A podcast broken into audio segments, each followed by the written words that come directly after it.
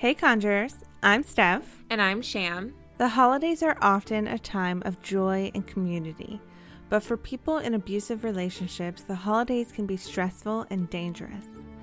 For many couples, the night before Thanksgiving is spent double checking the pantry and preparing for family to arrive for a joyous day of gratitude. For one couple in 2006, it was spent fighting and ended with one woman's desperate attempt at escape.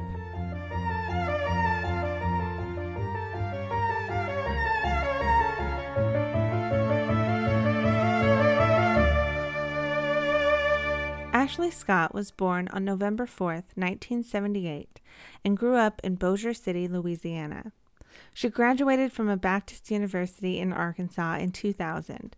She was very popular and very social. She was smart, well liked, and full of life. Her family was very close, and she grew up surrounded by love. While in college, Ashley met Jeffrey Scott, and the couple instantly clicked. Ashley's friends didn't really get it. He seemed shy and kind of standoffish, nothing like Ashley's friendly, outgoing personality. Shortly after their first date, Jeff became Ashley's whole world, and she started pulling away from her family. As long as she was happy, they supported her. They figured she was just starting a new chapter in her life. A few years later, the couple got married and moved to Memphis, Tennessee, so Jeff could take a job at his dad's tech firm. Her friends and family were shocked that they hadn't even been invited to the wedding. In Tennessee, she got a job as a high school teacher. Peers called her an inspiring colleague, and her students called her a role model. Ashley's friends visited them once they got settled in their new home to make sure everything was okay. At the time, the relationship seemed normal and happy. No yelling or crying, so they wished her well and went back to Louisiana. But when Ashley returned home alone for a visit, friends said it was a different story. They could hear him talking to her over the phone, and he wasn't being very nice. It sounded like he thought he deserved better than her, that he was above her in some way. After that visit, Ashley stopped coming around, and her family stopped hearing from her altogether. Her sister said it was as if Jeff had some sort of control over her mind. Friends in Memphis said Ashley and Jeff had some issues. They had a tendency to drink a little too much and fight sometimes. According to friends, though, they were trying to get the marriage back on track. They were in the process of buying a new house and they were even trying to have a baby. That's when it all got so much worse. Any man determined to ruin your getaway trip over the phone by choosing to fight with you is a red flag in itself. Also, when will people learn that a baby isn't going to make your relationship less toxic? All you're doing now is choosing to bring a little human into a bad situation. Stop doing that. They had all the classic signs of an abusive relationship isolate her, controlled her, and made her feel worthless. I'm sure it only went downhill from there. Of course. On Thanksgiving Day, November 23rd, 2006, at around 2:30 p.m., Jeff Scott calmly called his friend, Dr. Robert McGee, and asked him to come and check on his wife. Robert hesitated. It was Thanksgiving, and he was in the car with his wife and kids heading home. Robert didn't want his family around what he assumed was another alcohol infused fight between the couple. Jeff told him not to rush, but to definitely come over when he can. Robert dropped his family off and headed over, but when he got there, he found Ashley motionless on the floor, badly beaten. He urged Jeff to call 911 while he started CPR. As cool and collected as if he was telling a friend what he had done last weekend, he told the 911 operator that his wife was unconscious. She asked if his wife was breathing, and he replied yes. In the background, she heard Robert say, She's dead. The 911 operator asked if the man in the background had said she was dead. Jeff replied yes. That's what he said. Confused, she responded, You said she was breathing. Completely unaffected, Jeff replied, She was a second ago. Oh my god, he's the worst. What a smug asshole. He's evil. I mean, all the proof was already laid out. His nonchalant attitude was the cherry on top. When police arrived on the scene, they could tell from just one look that Ashley had been severely beaten. They immediately detained Jeff in the police car and looked around the house. Ashley's phone, passport, and purse were sitting on the table in the kitchen. A printed out email was laying next to the computer. In the garage, there were two cars. Inside Ashley's car were piles of clothes still on hangers. On the ground next to the car were a pillow and a blanket and what looked like bloodstains. Paramedics noticed trauma to her head, legs, chest, and back. She had no pulse. There was bloody vomit coming from her mouth and nose, and the paramedic also noticed that she had cauliflower ear, which is usually associated with boxers who take repeated brutal hits to the ear over long periods of time. He directed the police to take a photo of a bruise that appeared to be a shoe print on her back. Using a defibrillator, they were able to get her heart beating again, but only faintly. She was rushed to the hospital in critical condition, but they discovered that due to the head trauma, Ashley was brain dead.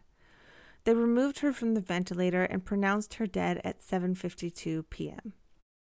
The medical examiner agreed with the paramedics that her injuries were consistent with a severe beating, but also noticed that the bruises were in various stages of healing, suggesting a pattern of long-term abuse. The autopsy documented more than 50 bruises covering her entire body. Her cause of death was blunt force trauma to the right side of her head. The most heartbreaking part of her tragic end was that if she had received medical attention earlier when she was first attacked, she would have lived. She was left to lay in that condition for more than 12 hours before Jeff called for help, and by then it was too late. Police went through the house and gathered evidence of what was now a murder scene. They took a dog kennel, a carpet sample, three pairs of men's shoes, and a letter written by Ashley. She was likely being beaten for days before she decided to pack up and leave, which I'd like to remind people is the most dangerous time to leave a domestic violence relationship. You have to be extremely careful, and it's often better to just leave with nothing but a bag. Don't pack and don't leave when they're around. Do not give them a heads up. That's excellent advice. He had clearly been abusing her for a long time, and it escalated as it so often does in these situations. The fact that he left her lying there slowly dying for over 12 hours makes me feel sick. What was Jeff's pathetic excuse? Jeff was charged with first degree murder. He told the police that the night before Thanksgiving, he and Ashley were drinking and had argued over a text message she received that she wouldn't let him read. He claimed that after the argument, he forced her to sleep in the garage, throwing a pillow and blanket at her and going back to their bed alone. Her injuries told a different story. The fight got violent early Thanksgiving morning, not the night before. Judging from the passport and clothes, it looked like Ashley was hastily packing to leave him. The evidence suggested she was trying to pack her car that morning when he attacked her in the garage and left her lying there all day unconscious and hemorrhaging on the floor. After her death, Ashley's sister gathered her things and searched her phone for this alleged text message that Jeff claimed started the fight. She didn't find any mysterious person who messaged her, and all the messages were from Jeff and no one else. Sham will tell us what secrets were revealed at Jeff's trial after this short break. Jeff's trial started January 13th of 2009 and lasted for 8 days with heartbreaking stories from people who loved Ashley and wished they could have helped her. Ashley's best friend Lori testified at Jeff's trial that in November of 2005, Jeff started calling her directly complaining about Ashley. He would say she was drinking all the time, falling down, and getting hurt, then not remembering how it happened the next day. He said Ashley was spending too much time with a friend named Blair, who he considered a bad influence. It was discovered in court that Jeff was actually having an affair with Blair and several other women. Blair testified that she and Ashley had been at a bar once when Ashley met a man named Michael Lowe. Blair claimed Ashley and Michael came back to her place and had sex in her guest room, and she confessed that she called and told Jeff about it. While Jeff was the one having multiple affairs and Ashley had only had one, he told Lori that Ashley was having all the affairs and that he wanted children, but he wanted to have them with somebody where he knew it would be his. Lori was confused by these calls since she and Jeff weren't close. She always tried to call Ashley immediately after, but she would never answer. After months of these calls, Jeff called one last time and told her that he and Ashley were in therapy, and the therapist suggested they leave Lori out of their marital issues. He never called again, and after that, Ashley started taking her calls again. She confided in Lori about her and Jeff's relationship. She told her that he didn't allow her to spend any money and got angry if she asked to buy something. She confessed that Jeff belittled her and called her a whore and a bad role model and that she shouldn't be allowed to teach. She never mentioned the physical abuse, though. He was trying to turn her best friend against her, and most likely wasn't allowing her to answer Lori's calls so she couldn't contradict his stories. What a complete piece of trash. Isolation is the biggest sign of domestic violence. There is no reason anyone should be keeping you from your loved ones unless they're hiding something. I'm sure it only got worse from there. Of course it did. In September of 2006, Ashley went back to Louisiana for her high school reunion. Jeff obsessively called her while she was gone, demanding to know where she was and who she was with several times a day, even forcing her to describe to him what she was wearing. When she got home to Tennessee, Jeff told her that he had a prostitute over while she was gone. He then went through her suitcase and criticized every piece of clothing, screaming at her that she dressed like a whore. She snapped at him that maybe if she did, he wouldn't have prostitutes over. He knocked her down and stood with his foot against her throat. She begged him to stop because she couldn't breathe, and he leaned down and whispered, I don't want you to breathe. The next day, she told her mentor at school what had happened and also confessed to her drinking problem, but the mentor didn't know how to help. Paul Dooley, the department chair Ashley worked for, also knew many of Ashley's secrets. In fall of 2005, Ashley was required to inform him about her DUI. From there, she confided in him about the verbal abuse and her drinking problem. Soon he noticed things getting worse. She missed too many days at work and showed up with obvious bruises constantly. By mid 2006, Paul was becoming extremely concerned for Ashley's safety. One morning, she called him at 3 a.m., crying that she and Jeff had gotten into a fight and he had hit her and strangled her. Paul tried to talk her into leaving and calling the cops, but she refused. It's hard for outsiders that suspect abuse but aren't sure how to help or try to help, but the victim isn't ready or is too afraid to leave the. The best you can do is provide them with resources, but be careful while doing so. An abusive person is an abusive person, whether they're your spouse or not. Good point. Did Ashley have anyone that took steps to help her get out? What finally convinced her to leave that Thanksgiving? The day before Thanksgiving, Ashley made a frantic call to her divorce lawyer, Rachel Songstead, who she had been secretly talking to for over a year. Rachel saw Ashley's relationship for what it really was and had been trying to help her safely leave the relationship. Ashley had been given Rachel's number by a mutual friend under the explanation that she needed a referral to a criminal lawyer that could help with her DUI. She had been charged with a DUI when Jeff got angry and forced her to drive home from a bar they were drinking at. When Ashley found out Rachel was a divorce lawyer, she asked for advice for a friend who was being abused. Rachel suspected the friend was actually Ashley herself and advised her to leave immediately. By October of 2005, Rachel and Ashley built a friendship along with a professional relationship. She told Rachel that Jeff had been hitting her since college, but that she was afraid if she ever tried to leave him, he would kill her. Late the evening before Thanksgiving, when Ashley called Rachel, she excitedly told her that she had the money for the filing fee for the divorce. Rachel told her that she was in Nashville and couldn't meet with her right away, but encouraged her to get out now. Ashley said she needed to pack her things first and asked if she thought she should tell Jeff that she was leaving. Rachel told her not to tell him anything or even pack, but just leave. Ashley said she felt that she owed him and his family an explanation for why she was leaving. Oh no, she didn't owe him or his family anything. If only she had listened to her lawyer and just left without saying a word. It still would have been a dangerous time, but he would have had less opportunity to kill her. I second the lawyer's advice. The best thing you can do is fill your car with your kids or just you and say you're going to the grocery store and never come back. Just keep going. Act natural, like it's any other day. What about the texts that Jeff said Ashley was getting the night before he killed her? Did anyone find any?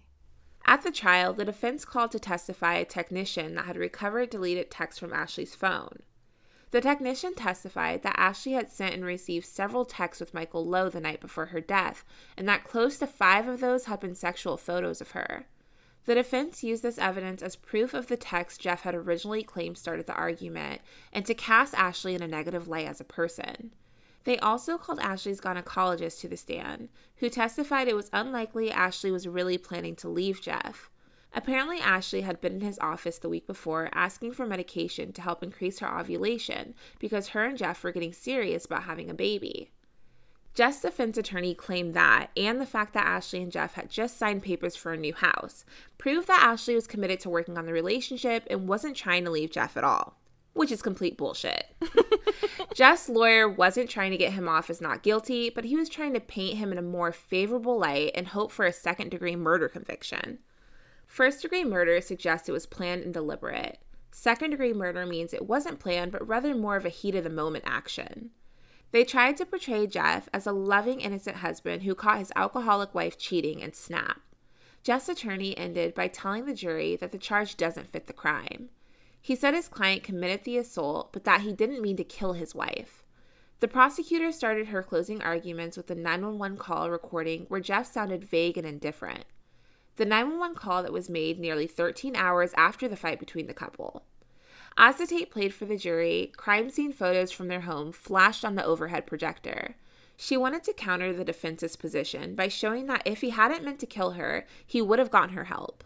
It doesn't matter what she did, didn't do, or what type of person she was. No one deserves what he did to her. No one. You could sleep with the whole town and drink a fifth a day. That doesn't mean anyone has the right to put their hands on you. Exactly. Did this asshole have anything to say for himself? His lawyer advised him not to because he didn't think Jeff could add anything and it would hurt his case. Jurors deliberated for nearly six hours before presenting their verdict. When the jury read the verdict of guilty of second degree murder, Jeff showed little reaction at all. He had been out on bail, living his life for two years between committing the crime and awaiting trial. Jeff never looked up as he was arrested and led out of the courtroom. Ashley's sister was overcome with emotion, knowing that the man who controlled, beat, and murdered her sister was going to prison for a long time. The family would have been happier with first degree murder, but they accepted the guilty verdict as a win, anyways. Jeff's lawyer was happy with the verdict, and now that the trial was over, he felt free to express how disturbed he was by the photos of Ashley's bruised and beaten body. He told the media that his sympathies go out to Ashley's family and he's sorry she lost her life. Following the trial, Jeff still had the sentencing hearing to decide the details of his punishment.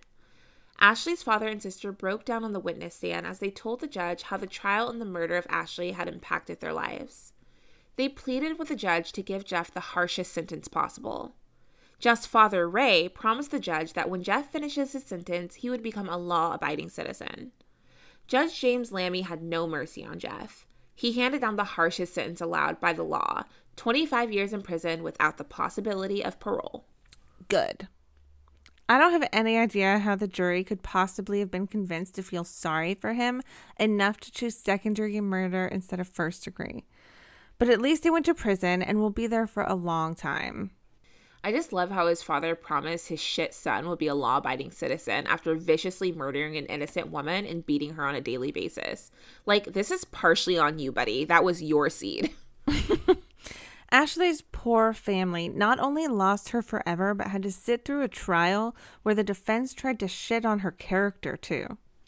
The battle isn't over.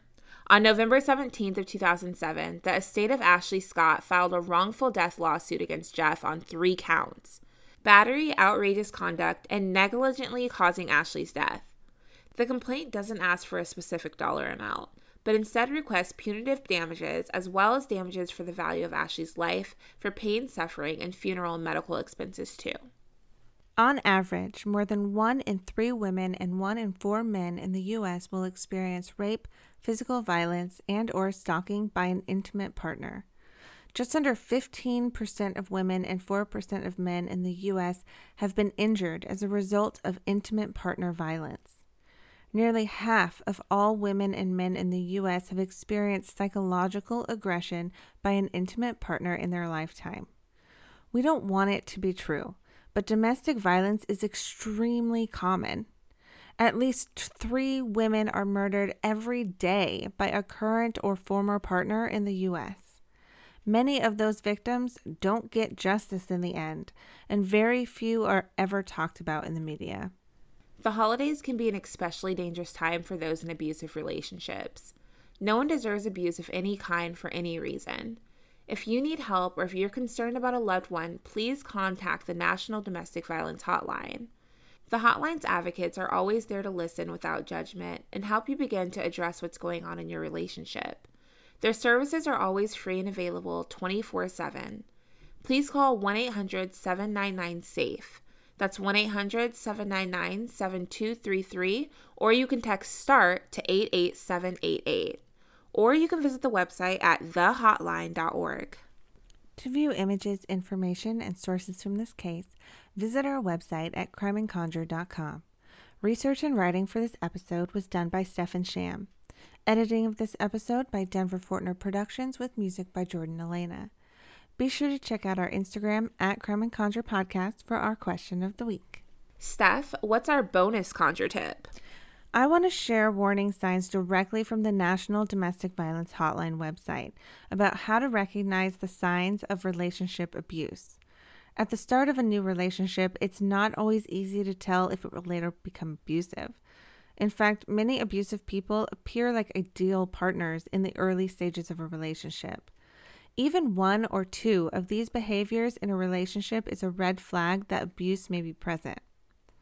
They are telling you that you never do anything right, showing extreme jealousy of your friends or time spent away from them, preventing or discouraging you from spending time with friends, family members, or peers, insulting, demeaning, or shaming you, especially in front of other people, preventing you from making your own decisions, including about working or attending school controlling finances in the household without discussion, including taking your money or refusing to provide money for necessary expenses, pressuring you to have sex or perform sexual acts you're not comfortable with, pressuring you to use drugs or alcohol, intimidating you through threatening looks or actions, insulting your parenting or threatening to harm or take away your children or pets, intimidating you with weapons like guns, knives, bats, or mace and finally destroying your belongings or your home. The sad truth is, the system doesn't have victims of domestic violence back as much as they pretend to have it, especially once kids are involved. Do yourself a favor and be your biggest advocate and get out and get far away. Surround yourself with loved ones and always let someone near you know what's going on. Document everything. You have no idea when you'll need it. All right, Conjurers, we're on a break for a while, but keep an eye out this Christmas for another bonus episode to hold you over until season four. Until, until next time, stay vigilant, Conjurers.